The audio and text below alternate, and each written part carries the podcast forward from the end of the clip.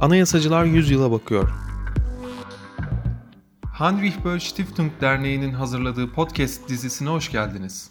1921 Anayasası'nın 100. yılı vesilesiyle hazırladığımız bu dizide Türkiye'nin önde gelen anayasacılarının gözünden 100 yıla bakıyor ve onların kişisel tarihleri ışığında Türkiye'nin anayasal geçmişini ve geleceğini konuşuyoruz. Dizimizin 6. bölümünde konuğumuz Profesör Doktor Şule Özsoy Boyunsuz. Merhabalar. Anayasacılar 100 yıla bakıyor e, podcast projemiz, serimiz kapsamında e, Şule Özsoy Boyunsuz e, ile beraberiz. Kendisi Galatasaray Üniversitesi Hukuk Fakültesi'nde anayasa kürsüsünde profesör olarak görev yapmakta. Şule Hocam merhabalar tekrar. Ee, çok teşekkürler davetimizi kabul ettiğiniz için. Rica ederim zevkle. Beraber böyle bir yayın yapmak bizim için çok değerli. Keyifli olacağını da düşünüyorum kendi açımdan. Umarım sizin için de öyle olur. Ee, başta dediğim gibi Galatasaray Üniversitesi'nde görev yapan bir anayasa hukuku profesörüsünüz. Ve bir kadın anayasacısınız.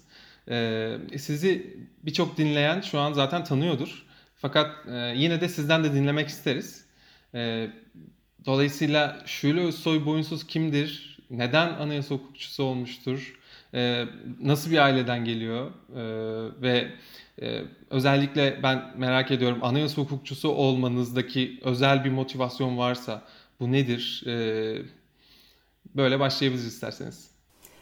Evet, e, ben İstanbul doğumluyum. E, İstanbul'da e, ilkokulu ve liseyi okudum. E, üniversitede de hayalim hep hukuk fakültesine girmekti. Ee, İstanbul Hukuk Fakültesine girdim. O zamanlar işte 90'lı yıllarda üniversiteyi okudum ben. Ee, o yıllarda Türkiye'de benim girdiğim zamanlarda üniversite sınavına 6 tane hukuk fakültesi vardı. Ee, ve İstanbul'da da oturduğumuz için, yaşadığımız için, evimiz İstanbul'da olduğu için işte İstanbul'da da iki hukuk fakültesi vardı. ama ben hep İstanbul Hukuk Fakültesine gitmek isterdim. E, ve böyle başladı hukukçu olma e, serüvenim. E, birinci sınıfa öğretmen bir ailenin çocuğuyum bu arada. Bunu da başka bir yerde daha söylemiştim. İlkokul öğretmeni bir annem, edebiyat öğretmeni de bir babam var. Babam e, çok uzun yıllar bakanlık müfettişliği yaptı Milli Eğitim Bakanlığı'nda. E, bürokratlık yaptı. E, eğitime çok önem veren bir aile. E, dolayısıyla beni bütün bu eğitim e, sürecimi e, çok desteklediler. Her zaman söylüyorum çok minnettarım onlara. Anayasa hukukunu nasıl seçtim? Birinci sınıfta e, aldığımız işte medeni hukuk, anayasa hukuku, Roma hukuku e, ilk hukukla tanıştığımız derslerden birisiydi. E, ve e, o dakikadan itibaren anayasa hukukçusu olmak istediğime karar verdim. Çok erken bir karardı bu. Yani fakültenin diğer sınıflarını okumadan, diğer dersleri hiç görmeden çok ilgimi çekti. Konuları e, hep meraklıydım e, Türkiye'nin e, siyasi meselelerine. Bunları anlamak, öğrenmek istiyordum. Çok e, enteresan geldi bana. Böyle siyaset bilimiyle iç içe geçmiş olan meseleler özellikle ilginç geldi. Ve başka hukuk derslerinde medeni hukukta filan çok daha iyi notlar alırdım. ama benim aklım hep anayasa hukukunda, gönlüm hep anayasa hukukunda kaldı. Ve akademisyen olma isteğim de birinci sınıfta şekillendi. Başka hiçbir şey istemedim. Sadece anayasa hukuku alanında akademik çalışmalar yapmak istedim. Çok erken verdiğim bir karar oldu bu aslında benim. E, fakülteyi bitirdikten sonra kamu hukukunda yüksek lisans yapmaya başladım. E, o yıl e, yüksek lisans yaptığım sene e, Bülent Tanör'ün Türkiye'ye döndüğü seneydi. Bir önceki yıl yani ben dördüncü sınıftayken Bülent Hoca Türkiye'ye dönmüştü ve dersler vermeye başlamıştı. Doktora dersleri veriyordu. E, ben de yüksek lisans öğrencisiydim. Böyle bir fırtına gibi Bülent Tanör fırtınası. Ben de çok heves ediyorum ama böyle kendimi de yeterli görmüyorum doktora derslerine girmek için. Daha henüz yüksek lisans yapıyorum. Ee, hocanın dersini seçtim, yanına gittim. Ben yapabilir miyim hocam? Çok istiyorum gelmeyi dedim. Ee, ve Osmanlı Türk anayasal gelişmelerini tahlil ediyordu hoca. Anayasa hukukçularının Osmanlı Türk anayasal gelişmeleri üzerindeki e, düşüncelerinin tahlil edildiği bir dersti ve e, anayasa hukukçularının sınıflandırıldığı görüşlerine göre işte e, ne tarz bakanlar sonra bu kitaba da dönüştü. Anayasal Tabii, gelişme tezleri sanırım Anayasal gelişme tezleri evet. E, dolayısıyla farklı anayasa hukukçularının siyasi e, düşünceleri farklı, e, olayları tahlil ediş şekli farklı hukukçuların bu tahlillerinin analizi ve sınıflandırılması bunlara biraz daha yukarıdan bakılmasıyla ilgili bir dersti. Adeta e, çarpıldığımı hatırlıyorum. Yani bir perde kalktı gözümün e, gözlerimin önünden. Büyük bir hayranlık duydum tabii Bülent Hoca'ya. Bir yandan da e, orada çok kıymetli e, siyaset bilimi bölümünden ve hukuk fakültesinden e, doktorasını yapmakta olan her birisi değişik yerlerde profesör olan e, çok değerli akademisyenler vardı. Benden daha kıdemli yaşça işte 5 yıl kadar fark vardı aramızda. Herkesin çok bilgili olduğunu ve benim hiçbir şey bilmediğimi düşündüğüm bir yıldı. Bülent Hoca'ya koştum. E, hocam ben yapabilir miyim? Yaparsınız dedi. İşte nasıl çalışacağıma dair birkaç e, tavsiyede bulundu. Ve ben de e, Ergun Özbudu'nun anayasal gelişme tezlerini inceledim.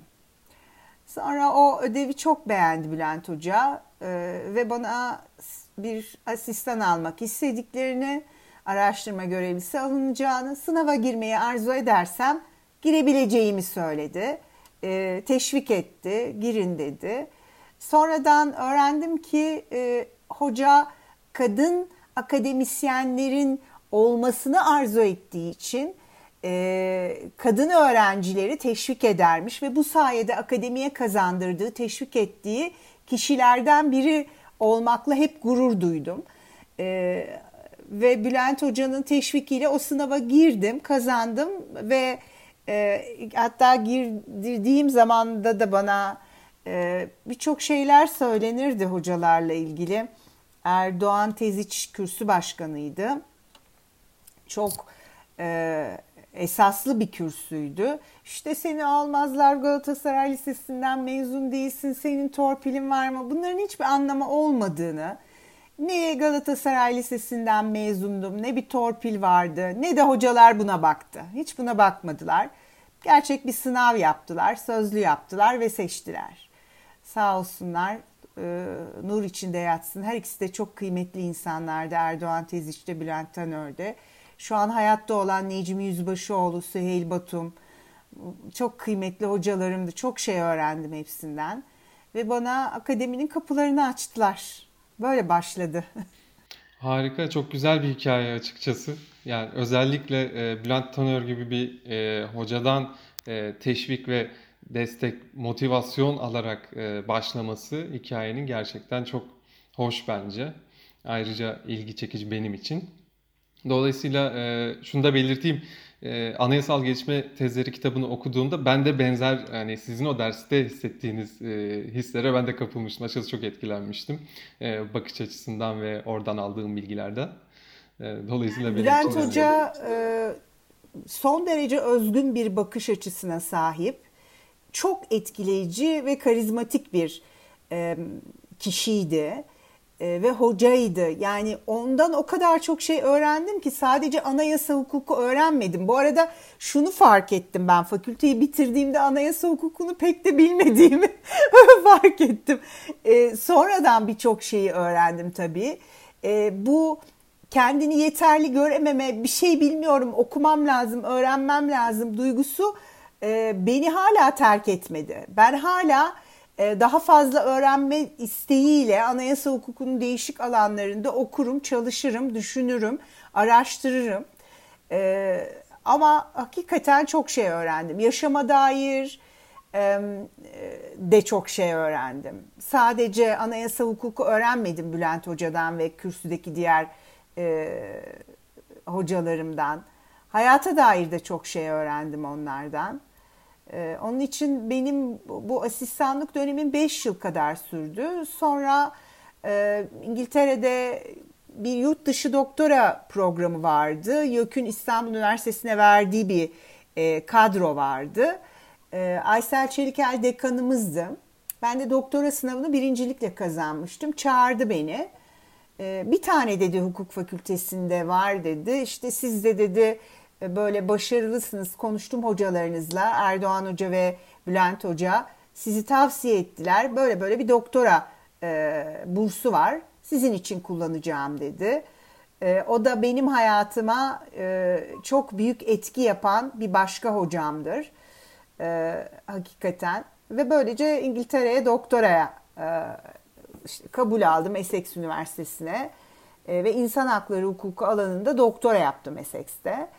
E, sonra da böyle sizin gibi kısa bir süre Strasbourg'da çalıştım.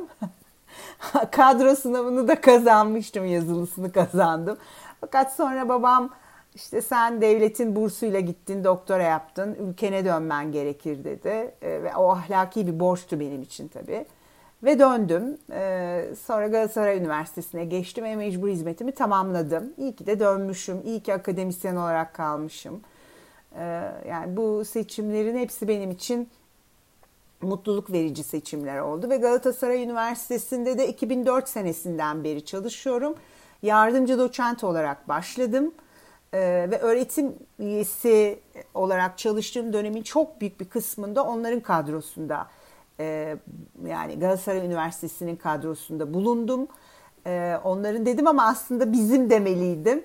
E, çünkü bu üniversite benim için çok özel bir yere sahip her bakımdan çok müstesna bir yerdir Galatasaray Üniversitesi. Ee, en tepesindeki rektöründen e, tüm çalışanlarına kadar nazik insanlardır. E, dostça davranırlar ve akademik çalışmayı da hep teşvik ederler. Son derece özgür çalıştığım, ürettiğim, severek, mutlulukla gittiğim ve öğrencisine de ders anlatmak ayrıca büyük bir zevktir. Çok severim öğrencilerimi. Ee, yani orada hoca olmanın zevkine varırsınız. Her düşünceden gelirler ama e, zeki çocuklardır, araştırmayı bilirler. Türkiye'nin umudu geleceği olduklarını düşünüyorum. Her bölümde bu arada hukuk dışında siyaset bilimi ve uluslararası ilişkilerde de dersler veriyorum. Oradaki öğrencilerimi de e, katarak söylüyorum. E, dolayısıyla benim için Galatasaray Üniversitesi çok mutlu çalıştığım bir e, bir yuva. Birçok gencin de üniversite sınavlarında hayali ve hedefi olmuş bir yer zaten Galatasaray Hukuk. O açıdan katılıyorum. E, peki e, biraz daha ilerlemeden önce şu soruyu sormak istiyorum size. E, kadın anayasacı olmanızdan bahsettik ve siz de e, Bülent Tanör hocanın e, işte sizi desteklemesinden bahsettiniz. Şimdi oraya dönecek olursak e, sizce 90'ların başında o dönemde bir kadın hukukçu olarak e, dahil olduğunuz, bir anda kendinizi içinde bulduğunuz akademi dünyası e, özellikle toplumsal cinsiyet eşitsizliği perspektifinden bakarsak yani o mercekten baktığımızda sizce nasıldı ve e, çünkü biliyoruz ki sizin e, göreve başladığınız yıllarda e, kadın anayasa hukukçusu sayısı da çok azdı ülkede. E, dolayısıyla e, şunu merak ediyorum. Akademisyen e, olmanız ve oradaki ortama e, adapte olmanız da diyebilirim veya işte o ortamda gördüğünüz bir takım şeylerin e, sizin için zor olup olmadığını veya e, bugünle karşılaştırdığınızda e, sizce e, nasıl bir tablo var? Her iki e, zaman arasında bir gelişme, ilerleme görüyor musunuz? E, nasıl bir karşılaştırma yaparsınız? Ben başladığımda 1994'te e, araştırma görevlisi oldum ben. E, işte o yüksek lisans macerası ile birlikte gerçekleşti. Kamu hukuku son derece erkek egemendi. Dolayısıyla bizim kürsümüzde hiç kadın e, hoca yoktu. Benden sadece 5 yıl kıdemli e, Emrah vardı, Bertil Emrah Oder. O da araştırma görevlisiydi o zaman. İşte doktorasını yapıyordu, ben yüksek lisansımı yapıyordum. E, dolayısıyla bizden önce de e, yoktu hiç kadın. Genel kamu hukukunda yoktu. İdare hukukunda e, bir tane varmış. O da ayrılmış. Yine yoktu. Ceza hukukunda Füsun hocamız vardı bir tek. Yoktu yani genel kamu hukukunda pardon. E, hocaları Ayferi Göze vardı. Dolayısıyla bizim örnek alabileceğimiz kadın profesör bir taneydi Ayferi Hoca. E, devletler hukukunda da Sevin Toluner vardı. E, kamu hukuku branşları içerisinde. Bu hocalarımız özel hayatlarına e, bir kenara atmış sadece akademi, bütün hayatlarını akademi haline getirmiş insanlardı. Çok kıymetli hocalarımızdı. E, ama şu mesajı veriyordu e, kadın öğrencilere.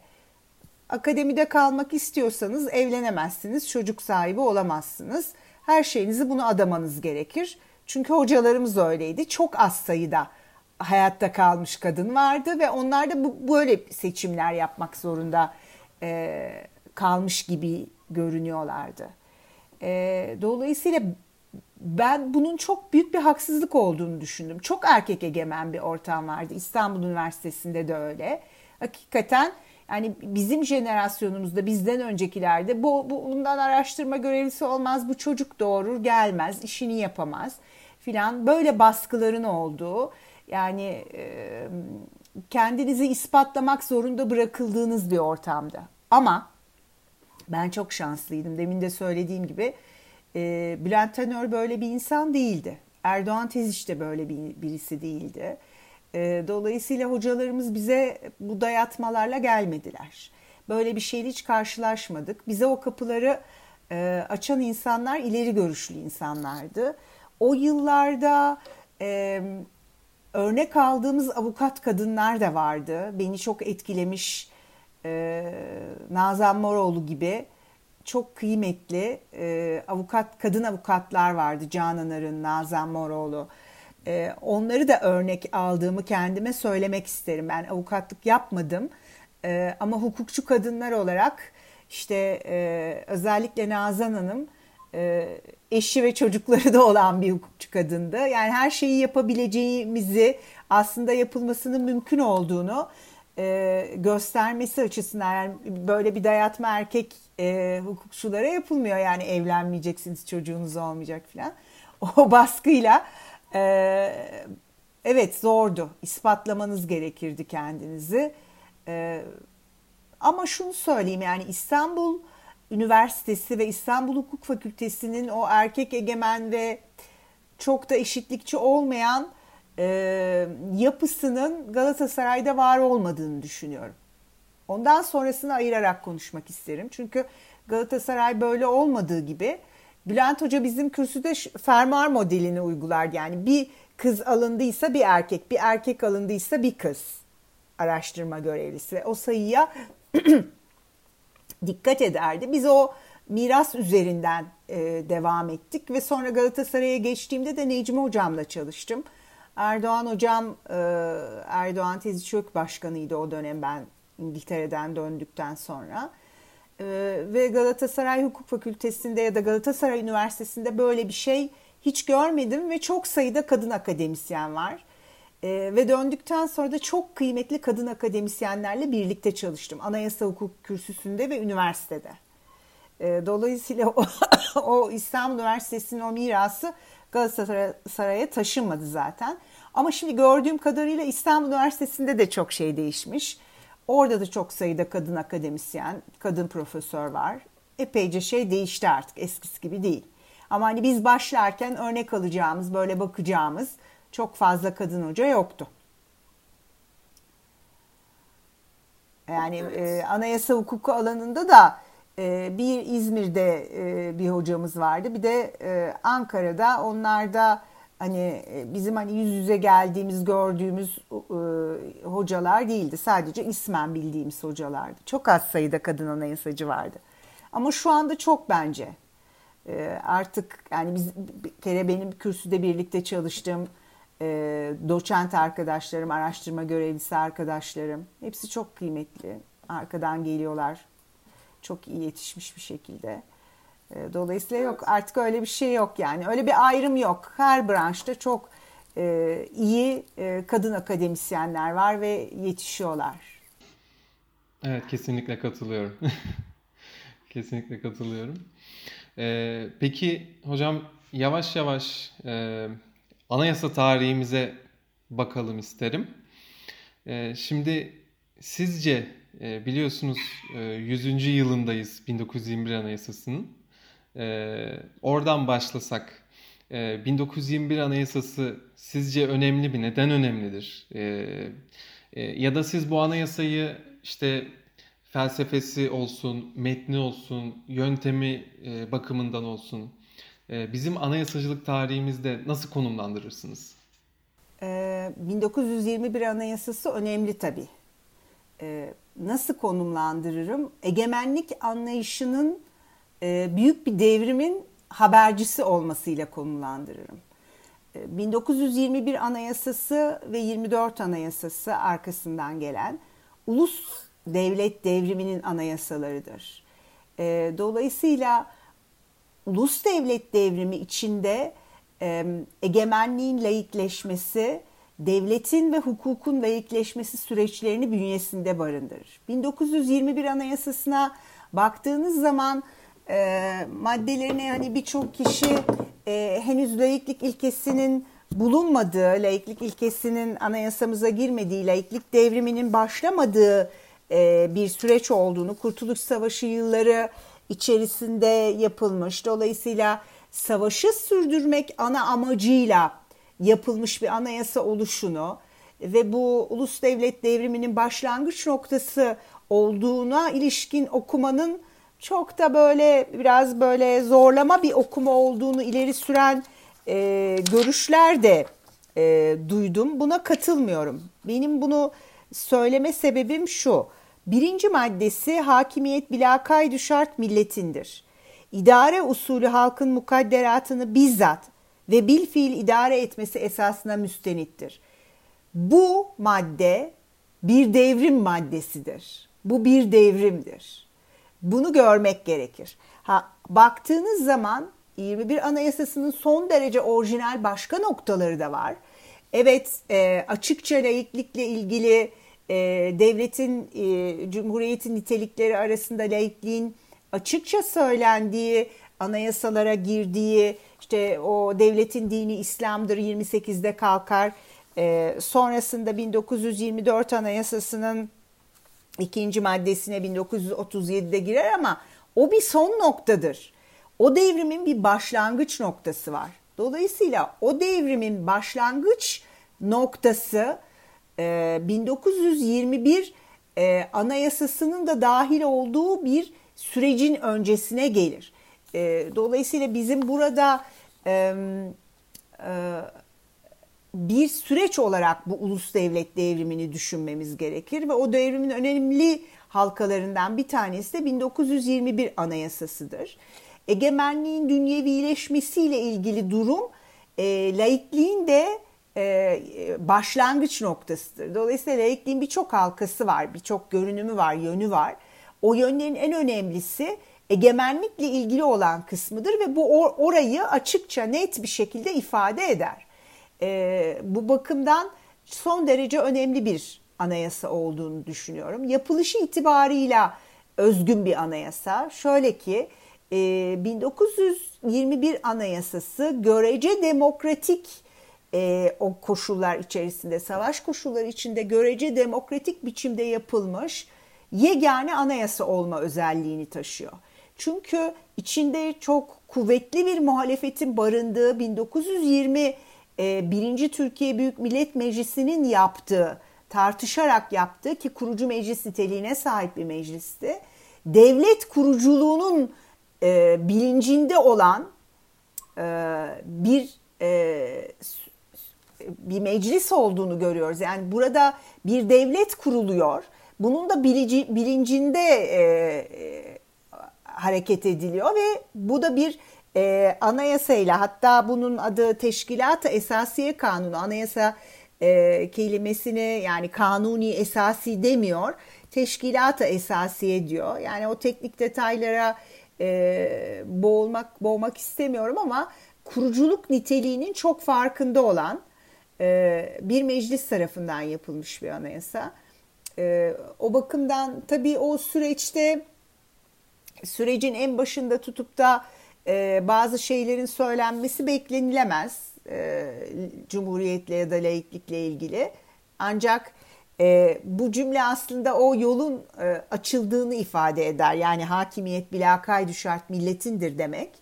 Artık o yola girildiğini ve idare usulü halkın mukadderatını bizzat ve bil fiil idare etmesi esasına müstenittir. Bu halk egemenliğini çok çağrıştıran bir cümledir ve sonra oradaki e, anayasa içinde yer alan şura hükümetleri de zaten bunu tamamlayacak niteliktedir. Hiç uygulanamamış olsa da bir tür bölgeli devlet modelinin öngörülmesi, e, o şura yönetimlerinin e, yapısı son derece özgün bizim anayasacılık tarihimizde. Ama bugünden geriye doğru bakıp ya tekrar 1921 anayasası gibi bir anayasa yapalım filan der miyim? Bunu demem. E, yani Türkiye'nin mevcut sorunlarına e, bakarak bir şeyler söylemek lazım. Çünkü bu bizim 100 yıl önce geçtiğimiz bir noktadır. 100 yıl önce başlamış bir ulus devlet devrimidir. O devrim tamamlandı. O devrimle, o devrimin sonucunda kurulan ulus e, devletin ve cumhuriyetin belki demokrasiyle taçlandırılması için neler yapmalıyız? özgürlüklerle taçlandırılması için neler yapmalıyız onu bugün konuşmak gerekir. Ee, ama hani o gün için baktığımızda e, demokratik bir evredir Türkiye'de. Şimdi e, benim Osmanlı Türk anayasal gelişmelerine bakışım ki anayasacılığa başlangıç noktam bu dersle oldu. Osmanlı Türk anayasal gelişim tezleri dersiyle e, ben akademiye adım atmış sayıyorum kendimi. E, zaman içerisinde ben de kendi gelişim tezimi geliştirdiğimi düşünüyorum. E, işte 26 yıllık bir süreç içinde şöyle bakıyorum ben Osmanlı Türk anayasal gelişmelerine. E, bir sarkacı takip ettiğini düşünüyorum. Demokratik fazla yani yarı demokratik, demokrasiye yakın tam demokratik arzu edilen çoğulcu özgürlükçü demokrasi hiç olduğunu düşünmüyorum Türkiye'de. Öyle bir evremiz ne yazık ki olmadı. Ee, ama işte yarı demokratik e, ya da mümkün olabildiği kadar görece demokratik fazlarla askeri ve sivil otoriter fazlar arasında bir sarkacın e, mevcut olduğunu düşünüyorum. Ve bu sarkacın e, değişik evreleri anayasal belgeler üretiyor. Genellikle otoriter evreler anayasal belgeler üretiyor, anayasalar üretiyor. İşte 2017 anayasa değişikliği gibi değişiklikler üretiyor. Çünkü e, birbiriyle çatışan siyasal güçlerin e, bu çatışması neticesinde sarkaç hareket ediyor. Ve otoriter fazlara girdiği zaman askeri ve sivil otoriterlikte e, bu gücü anayasa yapma gücünü ele geçiren kesim, grup ve sınıfların kendi dünya ve devlet görüşünü diğer herkese empoze etmek üzere e, bu faaliyete giriştiklerini düşünüyorum. Bu da bir e, uzlaşma yöntemiyle gelmiyor. Yapım modeli olarak da otoriter bir modelle geliyor. Amaç, nihai amacı demokrasi bile olsa sonuçta kendi dünya ve devlet görüşünü benimsetme çerçevesinden hareket eden bir anayasa yapıcılığı oluyor. Ve genellikle otoriter fazlardan çıkıyor anayasalarımız. İşte 24'te bir otoriter fazın anayasası, 61'de öyle, 82'de öyle, 2017 değişiklikleri de öyle. Demokratik fazın anayasacılığı 1921 anayasası. Ve işte 2001 e, anayasa değişikliği gibi, 1995 anayasa değişikliği gibi bir takım kısmi demokratikleşme paketleriyle gelen anayasa değişiklikleri. Dolayısıyla bu bile burada yapılmış e, yegane anayasa olma özelliği bile işte e, daha e, içinde muhalefetin barındığı, farklı fikirlerin ortaya konulabildiği, meclisteki tartışma ortamıyla vesaireyle e, demokratik bir faz olarak görüyorum. Bu da çok ilginç savaş dönemi anayasası yani bir savaşı yürütürken içinde muhalefet bulunan bir meclisle devlet kuruculuğunu gerçekleştirmek bu muazzam bir olaydır. Ee, anayasa tarihimizde büyük saygı duyulması gereken bir evredir. Ee, tabii bu aynı zamanda iç ve dış savaş olarak görmek gerekir bunu. Orada ulusal bağımsızlıktan yana güçlerin aslında anayasasıdır 1921 anayasası. E, bu güçler kendi aralarında farklı e, siyasal yerlerde durabilirler ama ittifak ettikleri nokta e, bağımsızlıktır, e, istiklaldir. Dolayısıyla İstiklal Savaşı'nın meclisinin anayasasıdır. Ama onun aynı zamanda e, alt sürecinde bir tarihsel gelişim evresi olarak ulus devlet devrimi de yatar. Çünkü çok uluslu bir imparatorluğun çöküşü buradan bir ulus devletin doğuşudur. Ee, özü itibariyle egemenlikle ilgili büyük bir dönüşümdür ve bu bu da devrim niteliğini taşır dolayısıyla. Ee, yani devrimin bir anayasası olarak görüyorum ben 1921 anayasasını. Evet. Biraz uzun cevap verdi. Gayet kapsamlı, bizi e, yıllar ötesine e, götürüp sonra e, 61 ve 82'ye de bir e, adeta göz atıp tekrar geri 21 Anayasası'na getirmiş oldunuz. E, peki e, az önce söyledikleriniz açısından e, düşünürsek ee, şimdi siz işte e, Türkiye'nin 100 yıllık anayasa tarihine bir e, sarkaç modellemesiyle baktığınızı söylediniz. Yani buna birçok anayasacı birçok isimler e, verebiliyor. İşte e, ama sonuç olarak hepimizin ortaklaşa olarak gördüğü bazı kopuş ve süreklilik dönemleri var ülkede ve e, bu kopuş ve süreklilik dönemlerinin de belli nedenleri var. İşte siyasi veya anayasalardan kaynaklanan e, birçok nedeni oldu ve işte bunlardan dolayı birçok kriz dönemleri yaşadık ülkede. İşte 24 e, Anayasası dönemindeki bazı yapısal problemlerden dolayı otoriterleşen iktidar e, bir 60 e, darbesiyle bir kopuşa aslında ülkeyi hazırlamış oldu.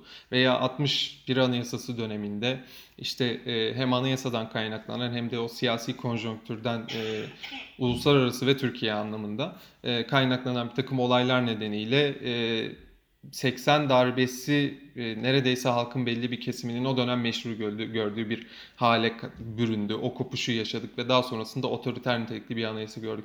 Peki bütün bu süreçlerde sizce bu otoriterleşmelerin veya bu krizlerin ortak bir nedeni bulunabilir mi? Yani işte e, bütün bu anayasal kriz anlarının sizce e, ortak bir temel nedeni var mıdır? Yoksa her biri kendi e, kendi ortaya çıktığı dönemlerdeki faktörlerle mi oluşmuştur sizce? Bunları bağda birbiriyle bağlantılandırabileceğimiz bir nokta veya iki nokta var mıdır sizce? Bence var. Ee, bazı ortak özellikleri var. Ee, bu sarkaç modellemesini aslında yüzyıldan geriye götürüyorum ben. Ee, bunu birinci meşrutiyetle de başlatabiliriz. Genç Osmanlılara kadar geriye götürebiliriz. 19. yüzyılın başına geriye götürebiliriz. 19. Ee, yüzyılın başına geri götürürsek e, ülkemizdeki hikayenin başlangıç noktası bence batılılaşma, modernleşme süreçlerinin başlamasıdır. Ee, Batın, Batı'nın emperyalist kapitalizmi ile karşılaşan Osmanlı devlet yapısının ona verdiği reaksiyon bugünkü ayrışmaların da temellerini oluşturuyor. Yani e, merkezdeki e, devlet bürokrasisi içinde yer alan, devlet yönetiminde yer alan memur takımın e, ve sarayın bu reformların kapsamı, niteliği, ne kadar yapıl, yapılıp yapılmaması, ne kadar yapılacağı Batı dünyasıyla. Ama aynı zamanda ekonomik olarak da o emperyalist kapitalist üretim ilişkilerine verilen bir, bir şey. Ee, ve bizim anayasal tarihimizi de bu başlangıç noktası şekil ayrışma hatları belirmeye başlıyor bununla. E, bu merkezde kendi içinde reformların derinliği ne, ne kadar ileri gitmesi gerektiği, hangi konuda reform olması, hangi konuda batılılaşma, modernleşme olmalı veya olmamalı mı? E, bunlar bizim ayrışma hatlarımızı şekillendiriyor. Ve bu süreç Osmanlı İmparatorluğu'nun ekonomik ve siyasi çöküşü, toprak kaybedişi ile birlikte şekillenmeye devam ediyor. Birinci ve ikinci meşrutiyetlerde de yavaş yavaş bu süreç içerisinde özgürlük e, ve demokrasi talebi ortaya çıkmaya başlıyor. E, bu ikinci meşrutiyetle birlikte yaygın biçimde gördüğümüz bir şey. E, bunu talep eden bir sınıf belirmeye başlıyor. Henüz azınlıkta kalan bir grup olmakla birlikte bu beliriyor. Burada tabii kopuşlar oluyor. E, bu sarkacın dönüm nok dönüşüm noktaları, sarkacın otoriterlikten demokrasiye, demokrasiden otoriterliğe dönüş noktaları kopuşlarla ve kırılmalarla gerçekleşiyor. E, ama bu mücadele yani siyasi ayrışma hatlarının iki ucunda yer alan gruplar ve kesimler arasındaki keskin mücadelenin yapılış tarzı kendi görüş ve düşüncelerini devlete egemen olmak suretiyle topluma hakim kılma tarzı bence değişmiyor. Ee, bu bizim anayasal belgelerimizin de üretiminin ana kaynak noktasıdır diye düşünüyorum. Ve bugün de hala e, ekonomik olarak ne şekilde cevap vermeliyiz? Ee, iç politikada ne şekilde cevap vermeliyiz? Yani bizim için en iyi yönetim tarzı otoriter bir yönetim tarzı mıdır? Yoksa çoğulcu özgürlükçü bir yönetim tarzı mıdır? Ekonomik politikalarımız nasıl olmalı? Bu temel ana ayrışma hatlarımız üzerinden şekillenmeye devam ediyor.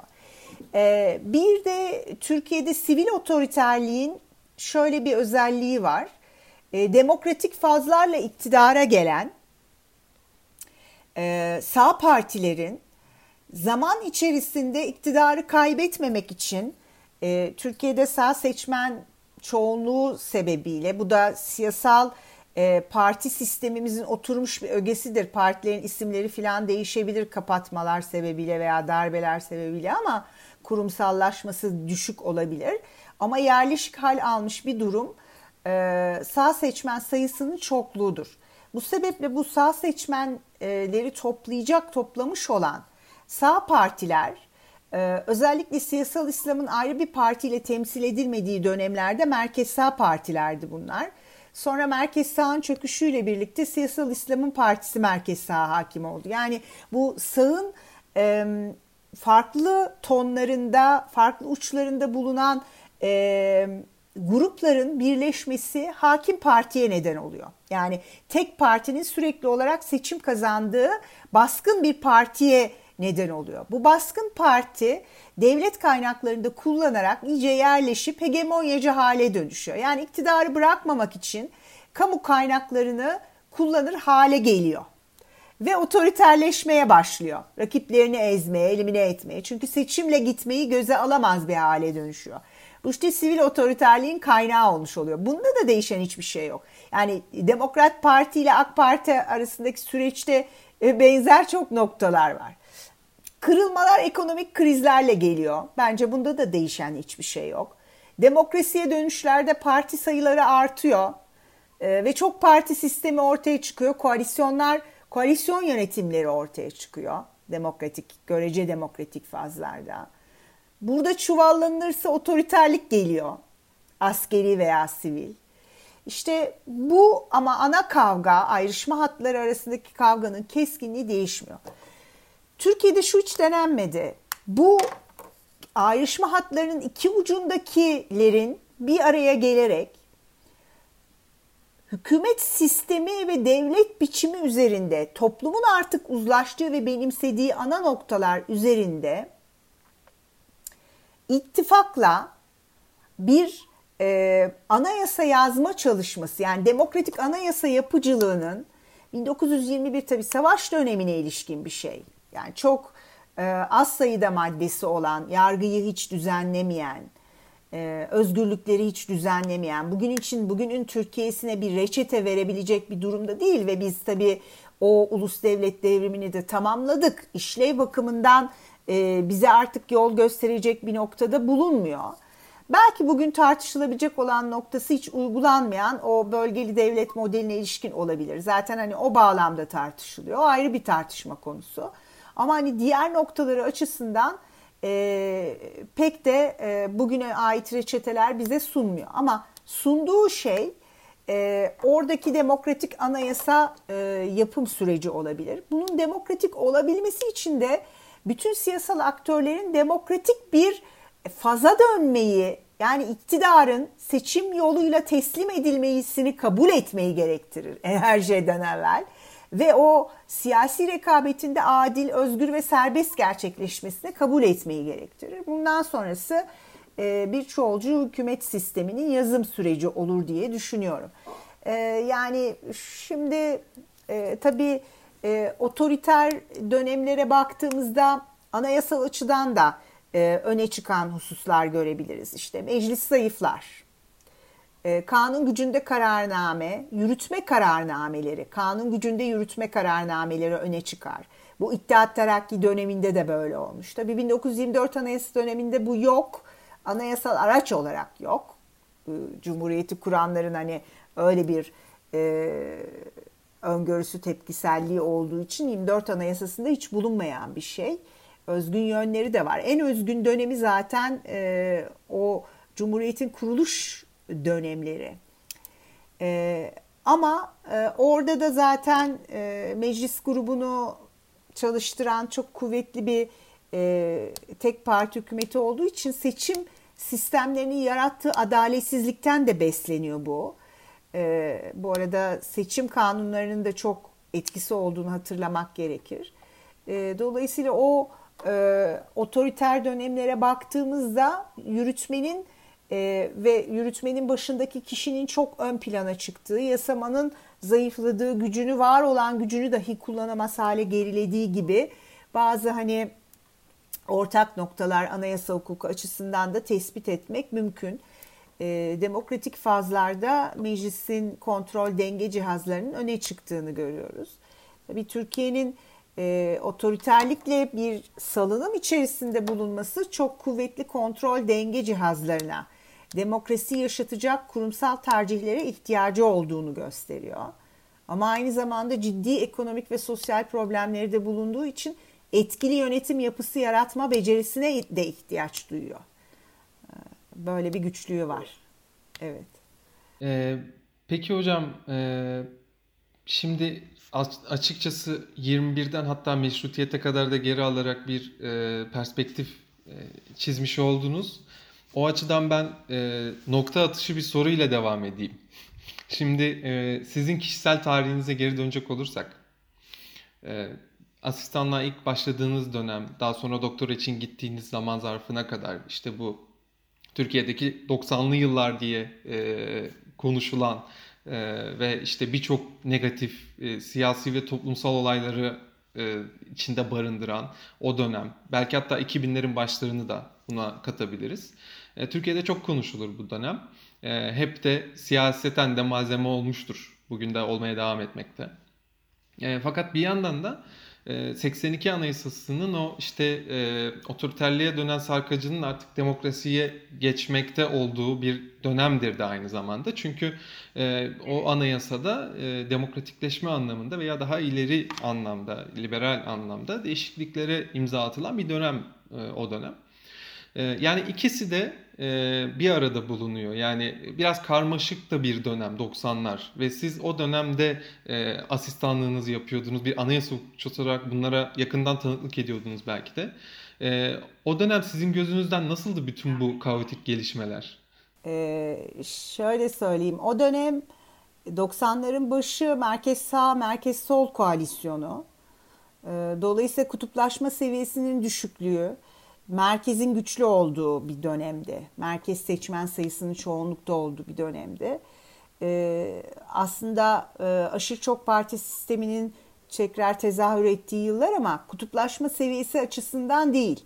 çok kutuplaşmanın yüksek olduğu dönemler değil onlar. Yani 70-80 arasındaki döneme e, kıyasen söylüyorum ya da şu andaki gibi şu anda da çok yüksek bir kutuplaşma seviyesi var. 90'larda öyle değildi kutuplaşma seviyesi açısından. E, çünkü koalisyon görüşmeleri sağ sol partiler arasında yürütülebiliyordu ve yapılabiliyordu, yapıldı. E, fakat o dönem e, Türkiye'nin siyasal İran İslam devriminin etkilerinin e, ve siyasal İslam'ın güçlendiği yıllar. E, Refah Partisi'nin çok güçlü bir şekilde ortaya çıktığı e, yıllar ve laiklikle ilgili endişelerin e, devlet yönetiminde, askeri bürokraside e, göründüğü yıllar. Dolayısıyla iktidar ortağı olan Refah Partisi'nin kapatılma süreci. Tabii benim anayasa doktora hukuk, doktora yeterlilik sorumdu Refah Partisi'nin kapatma kararı.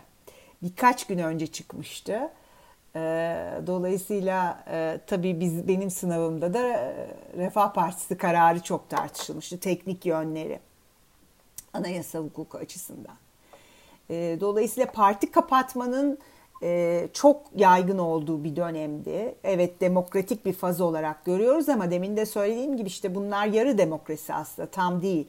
Çünkü inanılmaz bir parti kapatma silsilesi. Kürt Siyasal Hareketi'nin partileri şey gibi domino taşı. Biri kapatıyor öbürü kuruluyor. Birini kapatıyor biri Geldikleri gibi siyasal, gidiyorlar sürekli. Evet siyasal İslam tabii. Refah Partisi kapatıldı Fazilet kapatıldı. Sonra bu kapatmalar Anayasa Mahkemesi'nin kapatma kararları bu hareketi ikiye böldü ve bugünkü Saadet AK Parti ikileminin ortaya çıktığı AK Parti'nin doğuşu doğum sancılarının olduğu yıllar ve tabii ki e, Türkiye'de üniversitelerde türban yasağı her şeyi tetikleyen ve siyasal İslam'ı büyüten e, bir mağduriyet algısıyla birlikte büyüten bu yasağın başlangıç yılları. İşte 90'ların e, başı ben öğrenciyken İstanbul Hukuk Fakültesi'nde bu yasak uygulanmıyordu. Yani YÖK'ün böyle bir şeyi vardı kararı uygulaması. Fakat uygulanmazdı. Benim arkadaşlarım vardı, bizim sınıfımızda insanlar vardı. Fakat siyasal İslam'ın da çok güçlü olduğu yıllardı. Öğrenciliğime ilişkin şöyle bir gözlemi paylaşmak isterim. Devlet yurtlarının çok kötü olduğu, belki de bilinçli olarak bırakıldığı. Yani o dönemin politikasına geriye dönük bakıldığı zaman kız öğrencilere türban yasağı getireceklerine bu dini cemaat ve vakıfların merhametine öğrencileri bırakmasalarmış daha akıllı bir politika yürütmüş olurlarmış.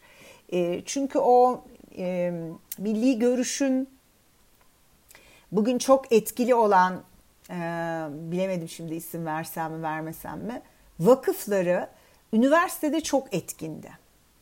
İnanılmaz derecede etkiliydi. Çünkü bunlar ücretsiz öğlen yemeği verirlerdi.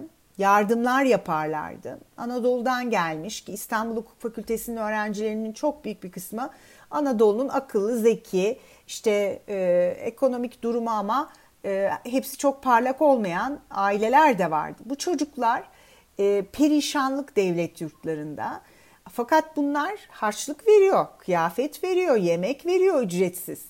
E ne yapacak canım? O da işte bir e, bir namaz kılacak.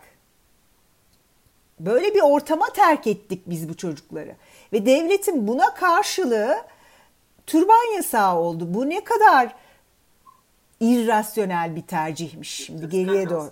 Yani, e, yani e, büyütmek mi istiyorlardı acaba e, bu meseleyi? Yani bu çünkü çözmeyecek bir şeydir. Buradaki asıl konu halde şu olmalıydı bu dini cemaat, vakıf ve yapılanmalarla belki mücadele etme. Onların finansal kaynaklarıyla ve e, çoluk çocuğu onların e, merhametine terk etmeyerek olabilirdi. Ama öyle olmadı. E, dolayısıyla bunlar bu öğrenciler arasında çok hızlı yayılıyordu.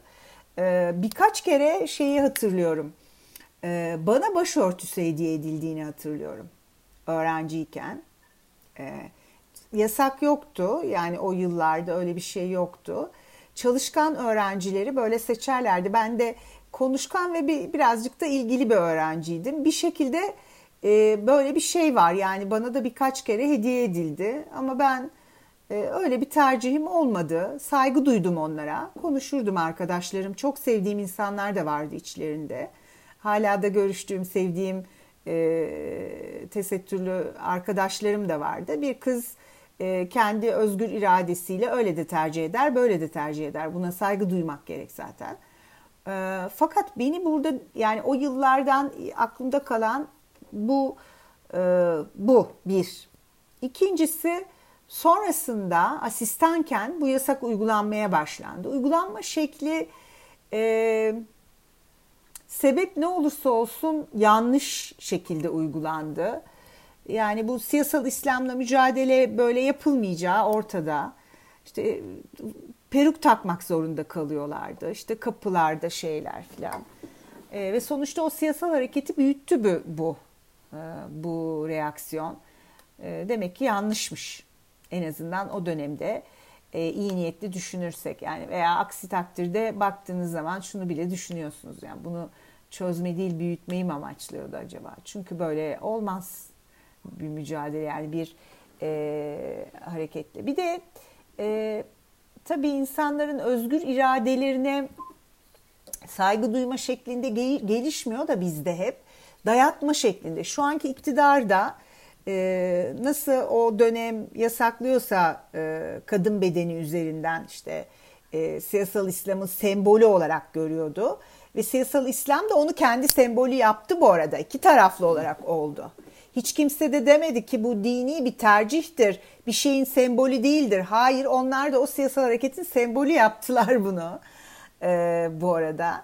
Bugün nasıl e, o dayatılıyorsa işte kapatmak e, okullarda çeşitli baskılar, e, sosyal baskılarla dayatılıyorsa o, o zaman da öbürü dayatılıyordu. Yani bu ama insanlarımızın özgür tercih yapsın, yaşam tarzını belirlesin yaklaşımı olmadı zaten hiç bu ülkede. Belki yeni olacak olan şey bu olmalıdır. Ee, evet, bu, bunu amaçlamak gerekir. Şey Özgürlüğü amaçlamadık yani hiç. Evet. Bir de erkek egemen, hep kadın üzerinden. Oradaki mesele siyasal İslamcı erkeklerle ilgili hiçbir mesele yoktu. Hep kızlar.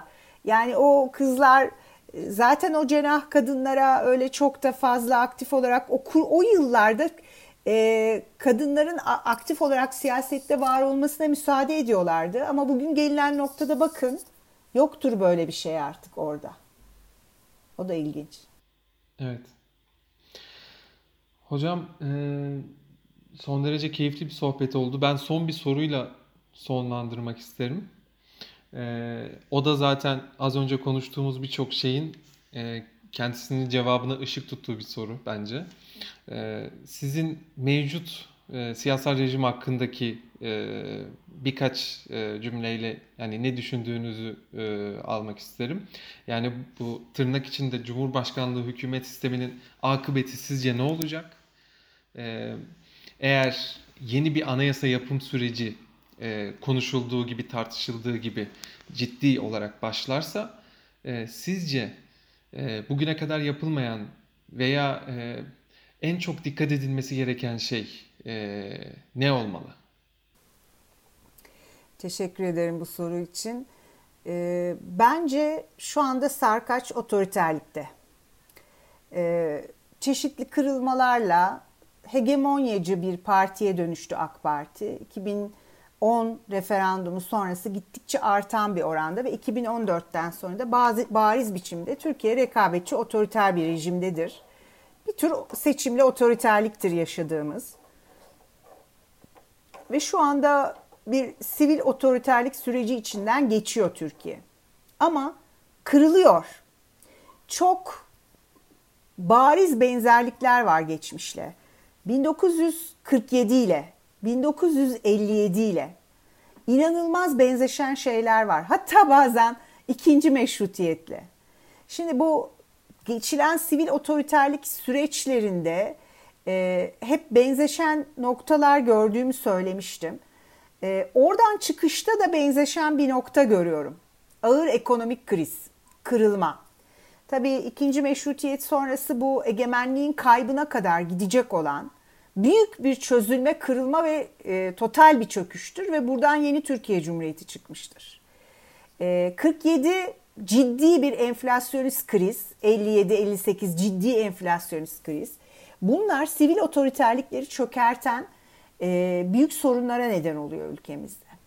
E, dolayısıyla burada da e, evet biz bir otoriter süreç yaşıyoruz ama büyük de bir kırılma yaşıyoruz aynı zamanda. E, bu kırılma e, toplumsal tercihleri değiştirecek, toplumsal ve siyasal tercihleri değiştirecek bir boyuta gelmiş durumda. Bugünün özgün noktası muhalefetin demokratik bir hükümet sistemi üzerinde ittifak etmiş görünmesidir. Çok farklı ayaklarının e, dolayısıyla güzel olan e, güçlendirilmiş parlamenter sistem ya da rasyonelleştirilmiş parlamenter sistem e, denilen bir siyasal rekabetin yöntemi üzerinde ittifak gözüküyor. Bu çok çok kıymetlidir. Otoriterlikten bu şekilde sivil otoriterlikten e, bir kırılma ile çıkacak Türkiye. Çünkü zaten şu anda kırılmanın ortasındayız. Ağır bir e, süreç olacak bu. Ama Türkiye bundan çıkacak ve sarkaç muhakkak surette demokrasiye doğru dönecektir. Bizim önemli görevimiz sarkacı demokraside tutmak ve hiç ibrenin hiç değmediği tam demokrasiye geçirmektir. E, çoğulcu özgürlükçü demokrasiye. Bunun için de e, bugün ittifak ettikleri o güçlendirilmiş parlamenter sistemi demokratik bir anayasa yapım süreciyle dayatmalardan uzak yaşam tarzı özgürlüğünü kabul etmek suretiyle. Ama siyasal rekabetin yöntemi, demokratikliği ve temel özgürlükler konusunda dayatmacı olmayan, ne konuda dayatmacı? Dünya ve devlet görüşü ve kimlikler konusunda dayatmacı olmayan, çoğulculuğu kabul eden, kendi içindeki farklılıklarla barışan, e, bir süreç olması gerektiğini düşünüyorum. Bu ama barışan fakat rekabetin yöntemi konusunda da uzlaşan. E, yani e, siyasal rekabetin demokratikliği ve hükümet şeklinin işleyişinin demokratikliği ve o hükümet olan partilerin de yine demokratik seçimlerle gelip demokratik seçimlerle gitmek gelir de gidemiyoruz biz. Meselemiz o. Bunun da kabul edilmesi e, gerekli. Böyle bir süreç gözlüyorum Türkiye'de. Demokratik anayasa yapıcılığının bin bir türlü yolu var. Muhakkak mecliste olması gerekmez. E, ayrı bir e, kurucu meclis seçimi yapılabilir. Bir kurucu meclise havale edilebilir. Yeter ki bundan çıkmak istesin Türkiye ve çıkmak istiyor. Ciddi bir yönetim krizi yarattı. Çünkü bu e, Cumhurbaşkanlığı hükümet sistemi dedikleri neopatrimonyal bir tür otoriterliktir. Bir kaynak istismarı ve israfına dayalı bir hükümet sistemidir bu. E, ciddi bir kaynak yağmasıdır. İnsan kaynağı yoktur. E, patronajın kurumsallaşmış halidir. Bunun kaldıracak bir ekonomik gücü yok Türkiye'nin şu anda. İçinden geçtiği ekonomik krizde e, buradaki bir siyasi sadakatin satın alındığı bir süreçtir. Bu satın almayı imkansız hale dönüştürüyor. Artık çok dar bir kesimin kaynak yağmasına dönüşüyor. Dolayısıyla neopatrimonyalizmi devam ettirecek kaynaklara sahip değil Türkiye. Bunu ben hep söyledim. 5 senedir söylüyorum. E, ve bugünkü süreci de öngörmüştük zaten. E, çeşitli vesilelerle sizinle de konuşmuştuk. Başka yerlerde de söylemiştim. Yani bu benim için hiç de sürpriz olmayan bir süreç. Çok kötü bir yönetim yaratacağı da belliydi. Çünkü neopatrimonyalizm ekonomik ve sosyal gelişme getirmez bir yağma rejimidir.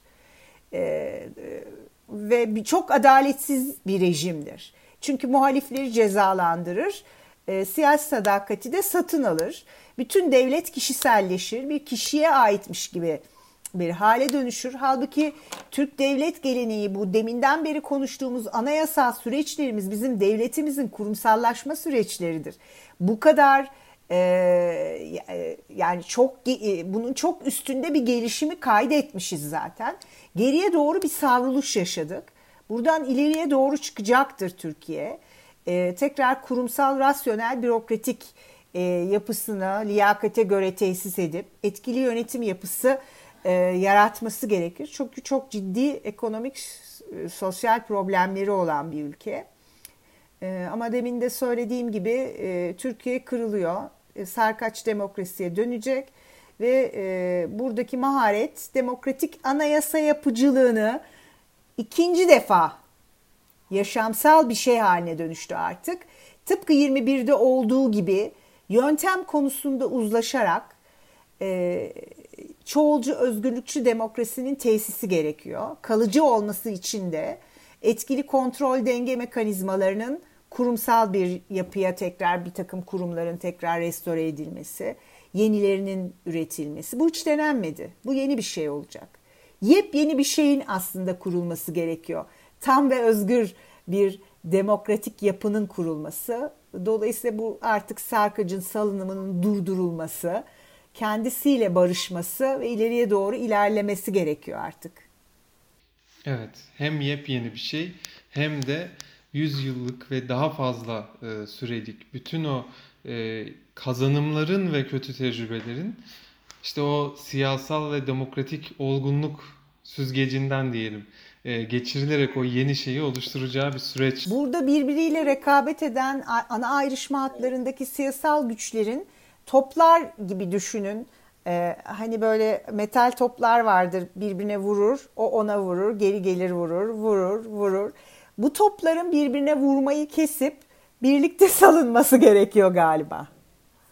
Galiba. Peki hocam çok teşekkür ederim.